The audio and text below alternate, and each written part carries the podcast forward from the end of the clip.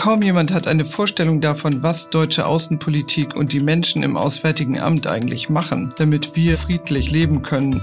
Der Podcast vom Posten des Auswärtigen Amtes gibt Einblicke in das Innenleben deutscher Außenpolitik, im Rampenlicht und hinter den Kulissen. Wir haben uns zwar daran gewöhnt, in den Ländern der Europäischen Union frei zu reisen und ohne Zölle Handel zu treiben. Gleichzeitig hat uns die Pandemie gezeigt, wie anfällig weltweite Lieferketten sind. Die globale Klimakrise ist auch bei uns zu spüren und der russische Angriff auf die Ukraine hat in unseren Wohnzimmern einen Kälteeinbruch ausgelöst.